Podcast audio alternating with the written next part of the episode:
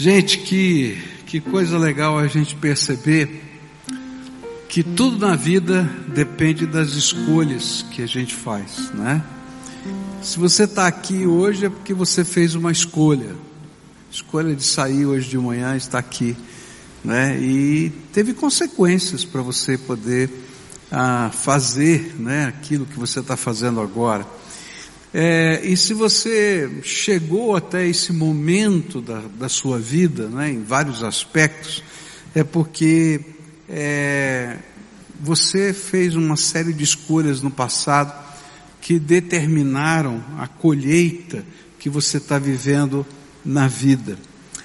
E é interessante perceber que a história de Natal, do nascimento de Jesus, também envolve escolhas, assim como a história que a gente acabou de ouvir sendo contada aqui da Emily, aprendendo isso é, no seu encontro com Jesus e percebendo que a vida tem uma série de ofertas para nós e a gente tem que escolher o melhor. E ela tinha que aprender com 11 anos a escolher Jesus, além de outras coisas, até das figuras míticas que envolvem a nossa sociedade. Mas quando eu olho para a história do nascimento de Jesus, eu posso perceber essa regra da vida sendo praticada por vários dos seus personagens.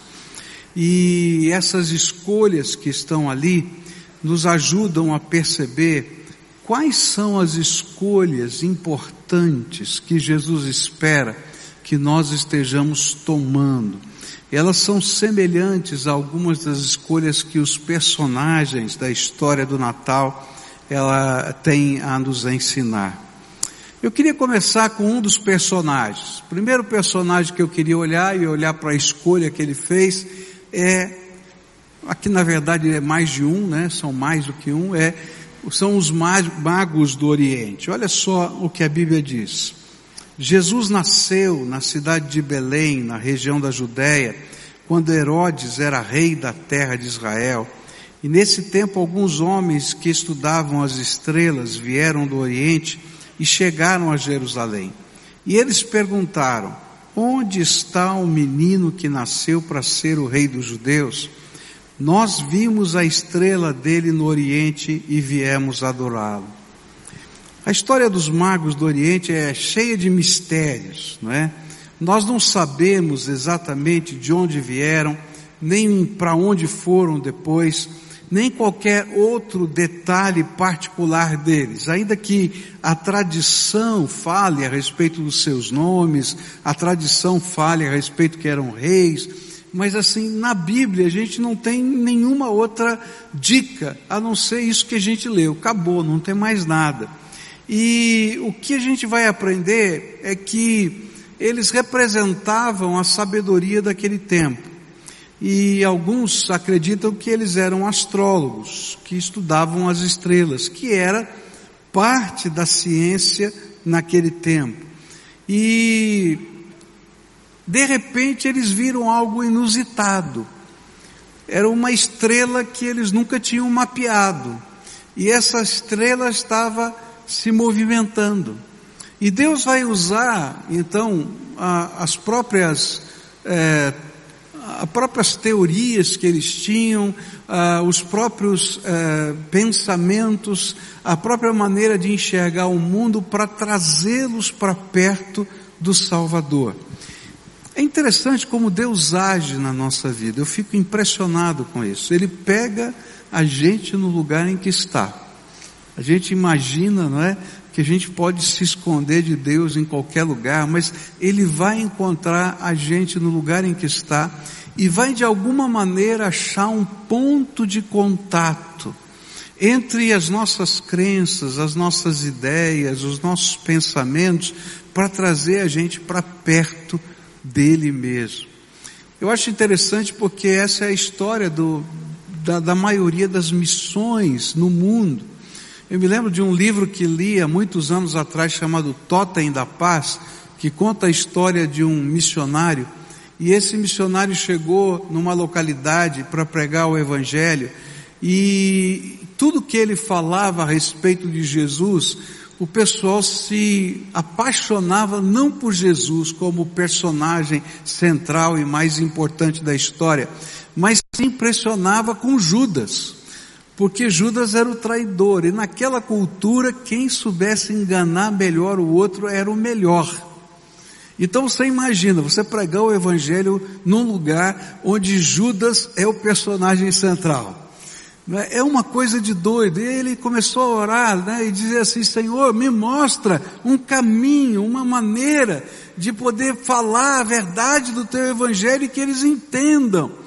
E aí ele descobriu uma coisa interessante naquela cultura. Quando alguém queria falar a verdade, ele tinha que pegar o seu filho e dar de presente para quem ele estava falando a verdade e pegar o filho daquele que estava recebendo aquela verdade e também estava falando verdade para ele e criar como seu próprio filho.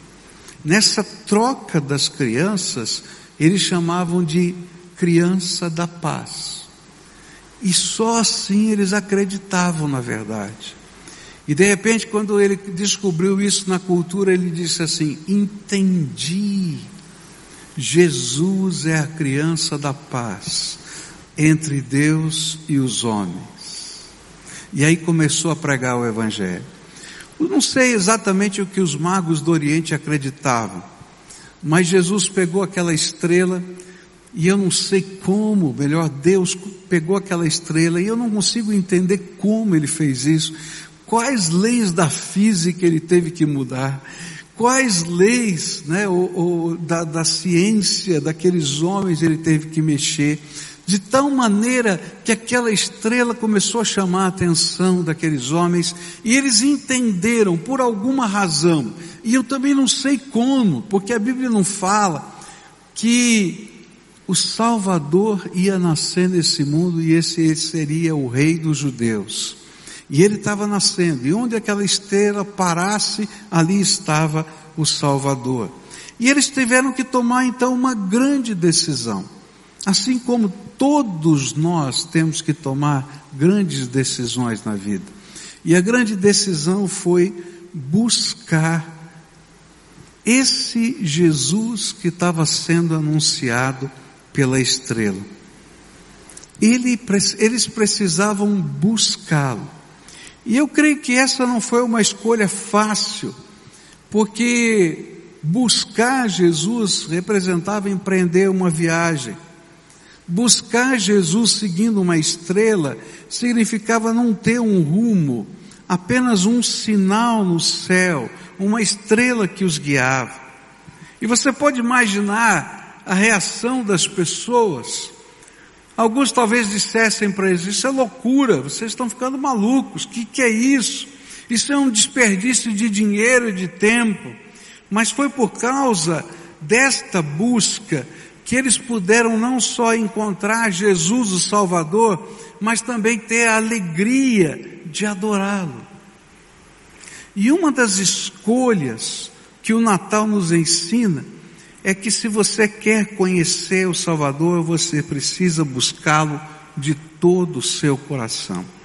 Jeremias 29, 13 vai dizer: Vocês me procuram e me acharão, quando me procurarem de todo o coração. Eu não sei como é que está, como é que funciona a dinâmica da sua vida.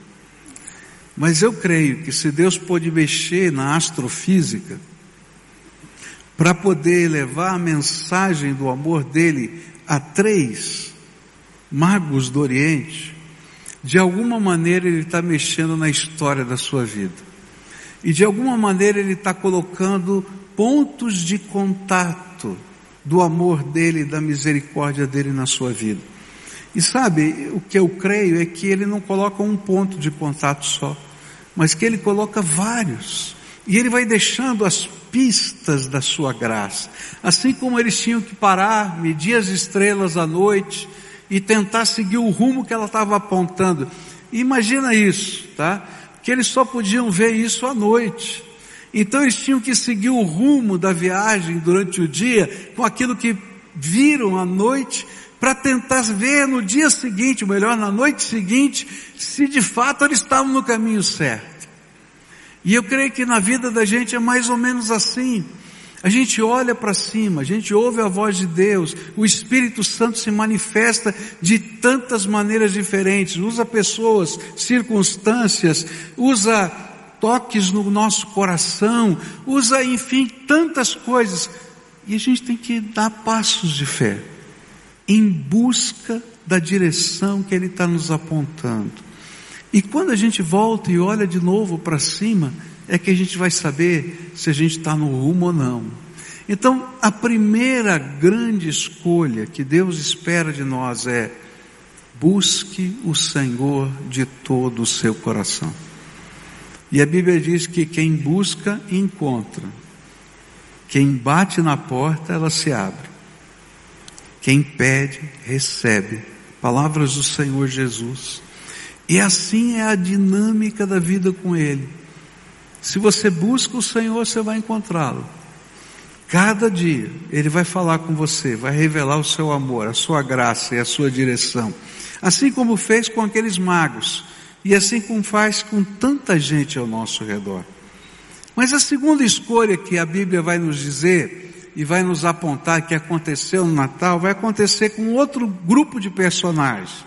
E ela se apresenta em Lucas capítulo 2, versículos 15 e 16, onde a Bíblia diz assim: Quando os anjos voltaram para o céu, os pastores disseram uns aos outros: Vamos até Belém para ver o que aconteceu e vamos ver aquilo que o Senhor nos contou. E eles foram depressa e encontraram Maria e José e viram o menino deitado na manjedoura. A segunda escolha que o Natal, os personagens do Natal nos revelam, é que é aquela que é feita pelos pastores. Você pode imaginar que coisa tremenda aconteceu? Eu não sei como você reagiria, tá? Você imagina que agora, nesse momento, os céus se abrissem e você começasse a ver anjos descendo do céu. Eu não sei não qual seria a reação do povo que está aqui. Eu acho que alguns iam cair com a boca no pó para adorar a Deus e louvar o Senhor, mas eu acho que ia ter uma correria aqui dentro. Que está acontecendo? Gente pulando, saltando, correndo para o lado. Fala a verdade, não é? E talvez alguém dissesse, gente, ó, para aí, são só anjos, espera aí, né? Por quê? Porque é algo inusitado, né? Você já levou um susto, né? O que acontece que você leva um susto, né? Você pula, você salta, e, e, eu acho que seria um grande, uma grande, um grande susto. De repente o céu se abre. O que está acontecendo? Eu estou ficando doido. O que está vendo aqui? E, e você está vendo a mesma coisa que eu estou vendo? Então imagina isso aconteceu com, aconteceu com os pastores. E aí eles ouviam esses anjos cantando e descendo do céu, né? Eu não sei se eles tocavam jazz, o que, que acontecia, qual era o ritmo da música, mas eles estavam descendo lá, aquela coisa toda. E aí eles anunciam uma mensagem. E dizem para os pastores, olha, se vocês forem até o centro da cidade de Belém, vocês vão encontrar numa estrebaria um menino envolvido em panos. E esse não é qualquer menino, esse é o Messias prometido. E vocês poderão vê-lo. E aí, aqueles pastores têm que fazer uma escolha. E parece simples essa escolha.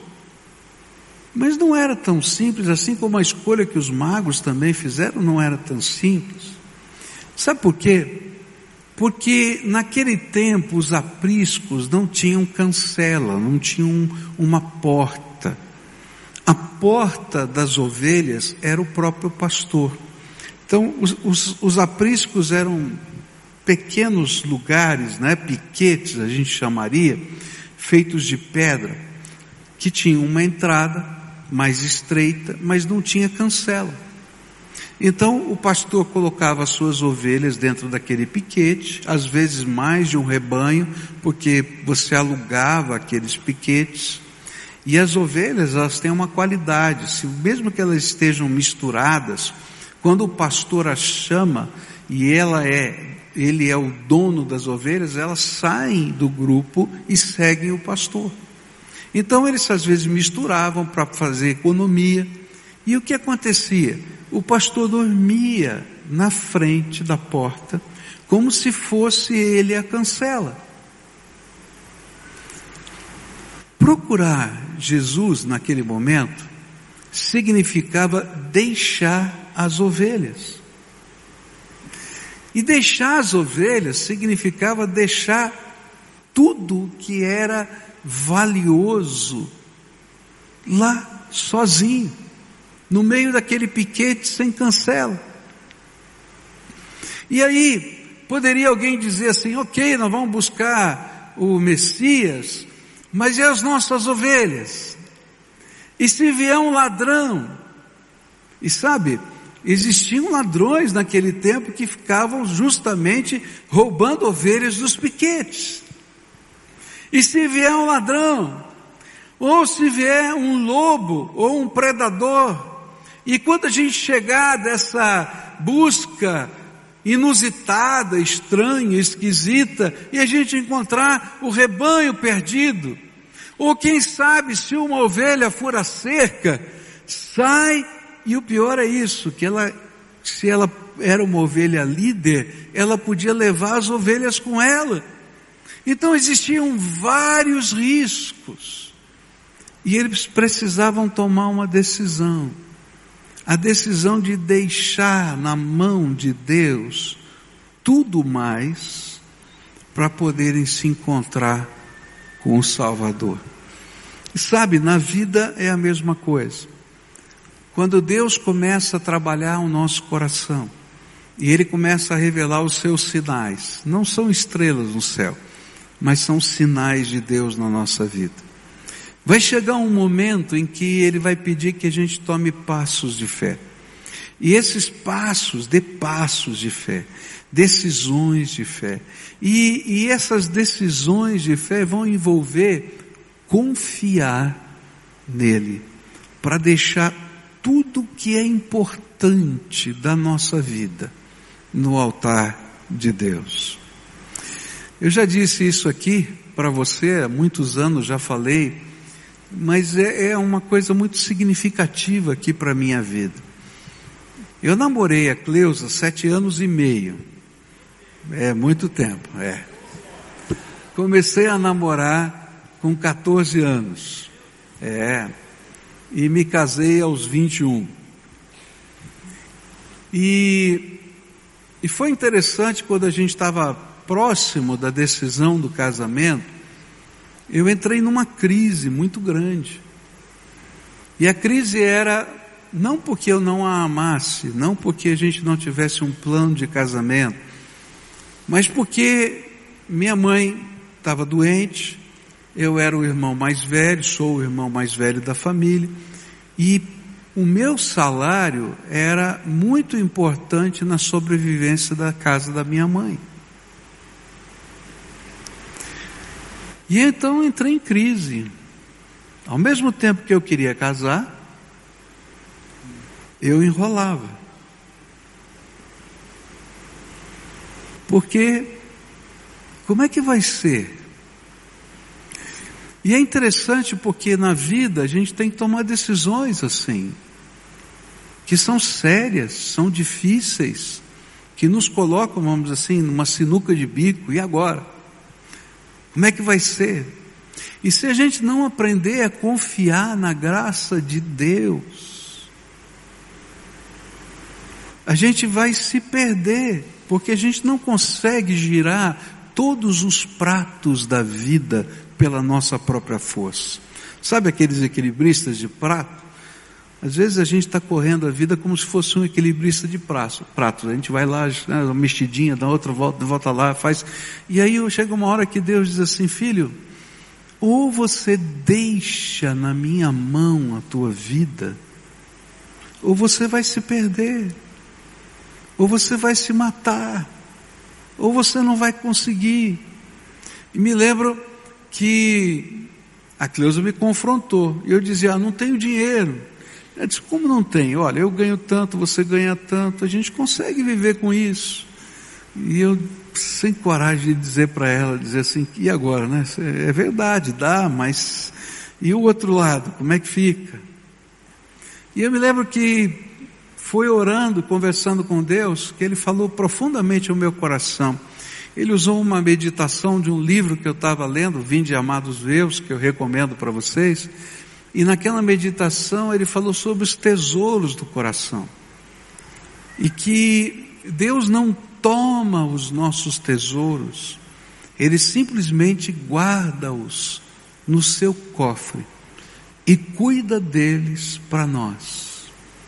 E eu achei tão tremendo aquilo, e naquele dia eu tive coragem de casar. E eu disse assim: tá bom, então eu vou entregar minha mãe, meus irmãos, nas tuas mãos e vou pedir a tua graça, porque eu não consigo fazer as duas coisas. E foi tão interessante porque casamos, Deus abençoou, e um dia depois do casamento, alguns meses depois do casamento, eu sentei com a minha mãe, com a minha irmã, para que a gente fizesse, para que eles pudessem falar como é que estava a situação financeira deles. E aí eu fiquei com raiva porque estava melhor do que quando eu estava ajudando. Eles tinham até dinheiro na poupança. Eu falei, eu nunca botei um centavo na poupança. Bom, o que eu quero dizer com isso para vocês é que a vida espiritual, a vida material, ela envolve escolhas. E a primeira escolha importante na vida é buscar Jesus de todo o coração. E é isso a grande história do Natal. A segunda escolha é que quando você se deparar com o Senhor, você vai ter que aprender a deixar. O que às vezes não é ruim, é até bom, mas deixar todos os teus tesouros de lado, para que Ele cuide para você, para que você possa se dar integralmente ao Senhor e Salvador da sua vida. E sem isso a gente não desfruta. A Bíblia não fala se algum pastor ficou lá, mas eu não acredito que nenhum tenha ficado. Senão, de alguma maneira, teria escrito aqui, teria sido escrito que esse perdeu a benção. Mas eu encontro na vida de muita gente, conversando com muita gente, gente que tem se perdido e perdido a sua bênção. Porque quando chega a hora de deixar e confiar na graça de Deus, eles continuam girando os patinhos da vida. E o que as escolhas do Natal nos ensinam é que se eu não colocar em primeiro lugar Jesus, não vou entender que é Ele quem acrescenta todas as outras coisas. E às vezes nós perdemos a maior de todas as bênçãos porque nós não deixamos os pesos e os pecados que nos impedem de correr para os braços do Senhor. E é isso que diz Hebreus 12, versículos 1 e 2. Olha só o apelo que aparece aqui. Assim nós temos essa grande multidão de testemunhas ao nosso redor. Portanto, deixemos de lado tudo que nos atrapalha e o pecado que se agarra firmemente em nós e continuemos a correr sem desanimar a corrida marcada para nós e conservemos os nossos olhos fixos em Jesus, pois é por meio dele que a nossa fé começa e é Ele quem a aperfeiçoa. Ele não deixou que a cruz fizesse com que ele desistisse, pelo contrário, por causa da alegria que lhe foi prometida, ele não se importou com a humilhação de morrer na cruz e agora está sentado ao, do lado direito do trono de Deus. Hebreus está fazendo um convite. Olha, você tem uma grande nuvem de testemunhas, pessoas que já passaram por experiências assim. Então agora toma coragem. Toma coragem. E a gente tem que deixar não só o pecado, porque o pecado sempre vai ser obstáculo, mas às vezes tem coisas que nos impedem, pesos que nos impedem, que nos amarram, coisas que atrapalham, e a gente deixa de lado e confia na graça do Senhor para poder seguir a jornada da nossa vida com fé. A terceira e última escolha que eu queria apresentar para você nessa manhã vai aparecer lá em Lucas, capítulo 1, não é? onde tem o chamado de Maria. E eu acho tremendo esse chamado quando ela diz assim: Maria respondeu: Eu sou uma serva de Deus. Que aconteça comigo o que o Senhor acabou de me dizer. E o anjo foi embora. E a terceira escolha que o Natal de Jesus nos ensina é essa que é feita por Maria. Nós não podemos participar do projeto de Deus para as nossas vidas sem que entreguemos toda a nossa vida a Ele. Então, a primeira escolha foi a dos magos, buscar Jesus de todo o coração. A segunda escolha é dos pastores, deixar o que pode impedir. Mas a terceira escolha foi a de Maria, entregar-se ao plano de Deus. Eu acho tremendo isso. É, não tem jeito da gente seguir o projeto de Deus se a gente não se entregar a Ele. E para mim a resposta de Maria foi incrível. Ela conseguiu compreender quem era aquele que a estava chamando e que esse Deus que a chamava, a convidava a tomar parte do plano dele para toda a eternidade, para toda a glória dele, para toda a salvação das pessoas, mas era o plano dele. E que ela, e quem ela era? Ela era serva do Senhor. E ela vai dizer: Eu sou serva do Senhor. Então cumpra-se em mim o plano que o Senhor tem. E aqui para mim está o grande segredo. Algumas pessoas até buscam. E se tiver doendo o seu calo, tiver acontecendo alguma coisa difícil, a busca vai ser mais rápida e mais intensa. Pode ter certeza. Algumas pessoas até conseguem deixar algumas coisas. Mas há pessoas que não conseguem se entregar ao plano. Qual é a diferença entre deixar e se entregar? Deixar são as coisas que estão acontecendo agora. Então eu vou dizer, o que está me impedindo de seguir a vontade de Deus? Às vezes não são pecados, mas é um apego a alguma coisa, é um valorizar alguma coisa, mas é alguma coisa que está aqui agora.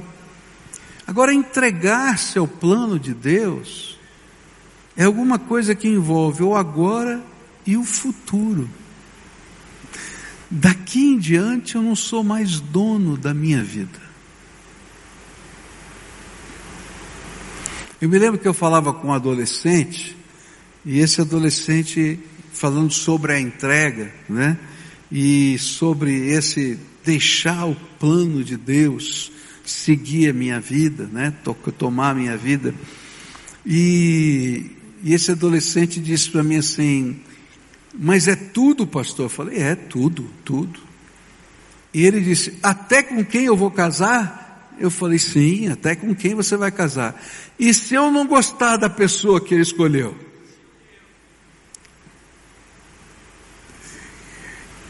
É tudo.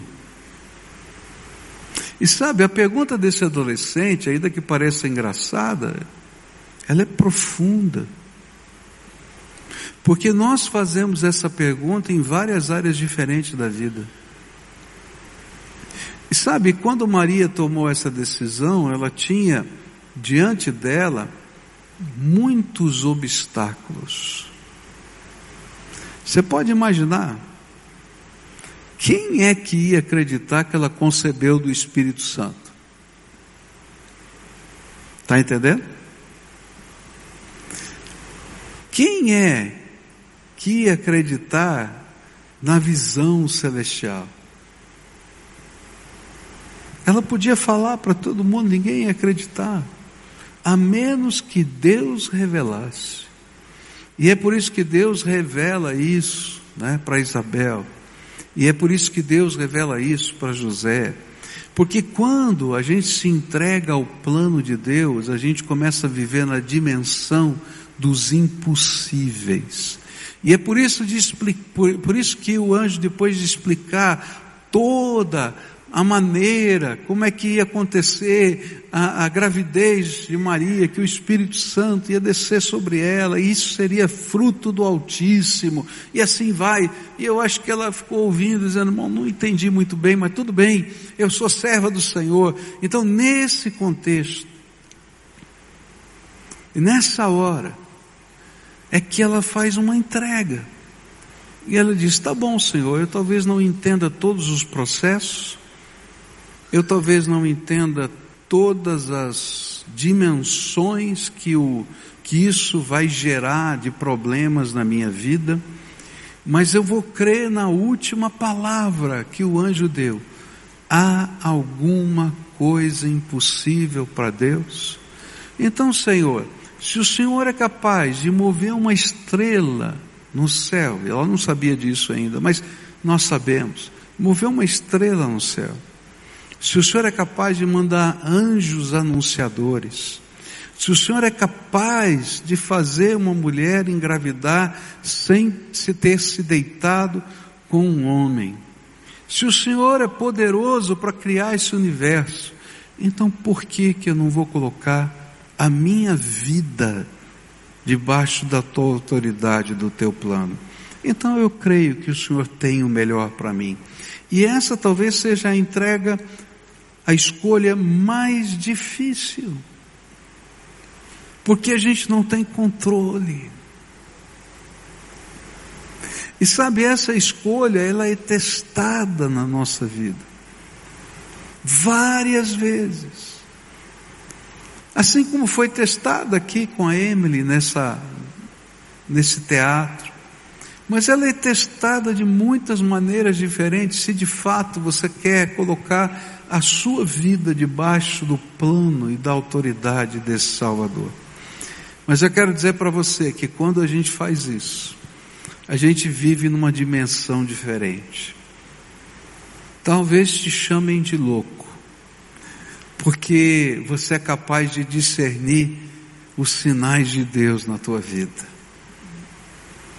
Talvez te chamem de não prevenido por deixar as ovelhas no aprisco sozinho, mas você vai ver o Rei dos Reis se revelando a você. Talvez vão chamar você de tantas coisas e vão pensar mal de você, mas os impossíveis de Deus vão acontecer na sua vida, e Ele mesmo vai cuidar da sua reputação, do seu caráter e do seu dia a dia. Sabe quem honra? Quando nós honramos a Deus de todo o nosso coração com a nossa vida, Ele nos honra com a sua graça todos os dias. E nessa, nesse domingo que a gente está celebrando o Natal, eu queria desafiar você a colocar diante de Deus a sua vida e deixar que Ele te ajude a tomar as decisões, as escolhas corretas. E se eu pudesse desafiar você, eu diria assim: olha, por favor, busque a Jesus de todo o seu coração. Busque a Jesus de todo o seu coração. Eu sempre digo aqui, quando eu faço um apelo aqui nessa igreja, se você esquecer de tudo mais que o pastor pregou nessa manhã, lembra disso. Jesus quer marcar um encontro com você todo dia. Diz a hora e o lugar que ele vai estar lá. Por quê? Porque quando a gente busca Jesus de todo o coração, Ele se revela a nós. E não tem coisa mais gostosa do que receber a revelação de Deus. Não dá para fazer outra coisa quando a gente sente a presença do Espírito do que aquilo que os magos fizeram, adoraram, aquilo que os pastores fizeram, adoraram, porque a gente conhece que Jesus está ali do nosso lado. Mas não para só na busca, porque a busca nos leva ao primeiro passo. Quando você der esse primeiro passo, você vai ser confrontado por tantas questões na vida. E esses, confronta esses confrontamentos vão te dar a, a oportunidade de tomar uma decisão. E a decisão que essa oportunidade vai lhe dar é aquela de deixar. E sabe, deixar na mão de Deus o que é importante para nós não é perder é saber que Ele guarda no cofre e trata melhor do que você pode tratar. Eu acho tremendo isso. Maravilha de Deus. E aí então deu o terceiro passo. Entregue-se. Porque Deus tem um plano para a tua vida. E aí você vai ter que ouvir agora o próximo passo. Então Maria foi aprendendo a dar passos de fé. Ela teve que ouvir o conselho do Senhor para que ela fosse à casa de Isabel. E quando chega na casa de Isabel, talvez para pedir, alguém estava pensando, ah, ela foi se esconder no meio da sua gravidez. Quando ela chega lá, escuta através da sua prima, já mais idosa, que estava também grávida de João Batista, ela começa a profetizar: Ó oh, agraciada entre as mulheres, o fruto do teu ventre veio do Senhor. Ninguém falou isso para ela. E aí está escrito na Escritura que João Batista, no ventre da mãe, é que se contorceu e sinalizou como profeta que era, e ela passou a ser profetisa, e a dizer aquelas palavras. Era um sinal de Deus, olha, colocar a tua vida na minha mão não é loucura. E quando ela imagina que o seu casamento terminou, porque o noivado com José não é? Era considerado já um casamento, só o divórcio podia romper esse noivado. É, tivesse terminado, e ele mesmo está dizendo, eu vou sumir daqui, vou desaparecer. E aí então o Senhor fala com José, vai buscar aquela mulher. Vai buscar aquela mulher, porque tudo aquilo que ela falou é verdade. E sabe, foi uma coisa tão séria, tão séria, que ele se tornou profeta, ele entendeu que aquilo era mensagem de Deus. E aí eu posso me lembrar a voz do anjo dizendo: há alguma coisa impossível para Deus? Quando a gente se entrega, a gente começa a viver na dimensão do impossível de Deus. Coisas da graça começam a acontecer, milagres. Ah, eu poderia contar para você tantas histórias tantas histórias de milagres de Deus, de coisas que Deus fala no meu coração, e quando eu vou olhar e digo assim, isso aqui é uma loucura, tá doido. Quem é que vai acreditar nesse negócio? E aí o Senhor diz assim: não precisa ninguém acreditar, você acredita em mim, isso é suficiente.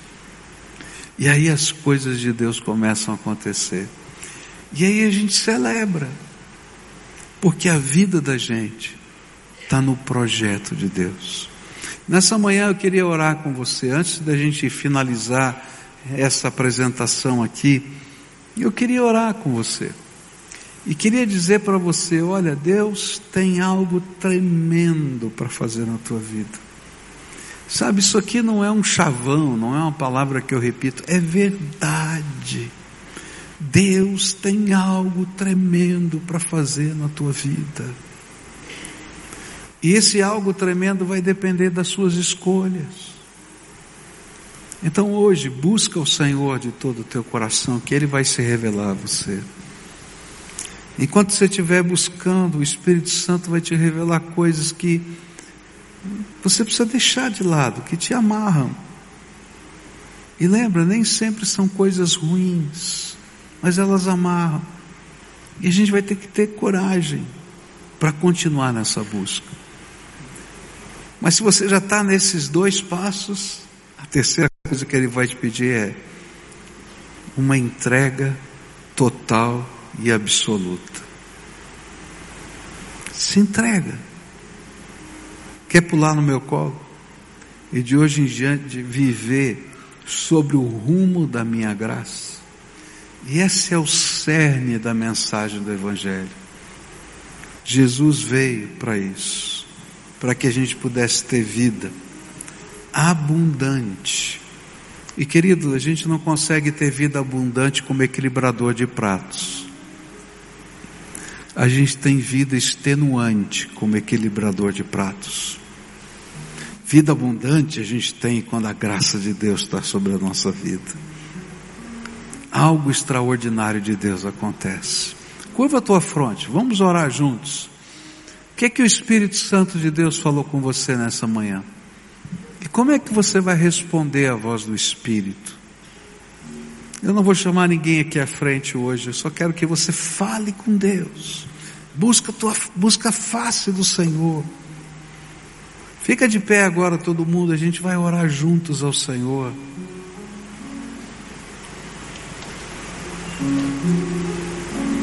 Talvez tenha um monte de prato que você tem que dizer, Senhor, eu vou deixar esses pratos aqui. Estou tentando girar há tanto tempo. É teu agora. Faz o que for da tua vontade. Mas lembra, entrega os teus planos, a tua vida, o teu futuro para Ele. Pai, escuta a voz do teu povo que aqui está.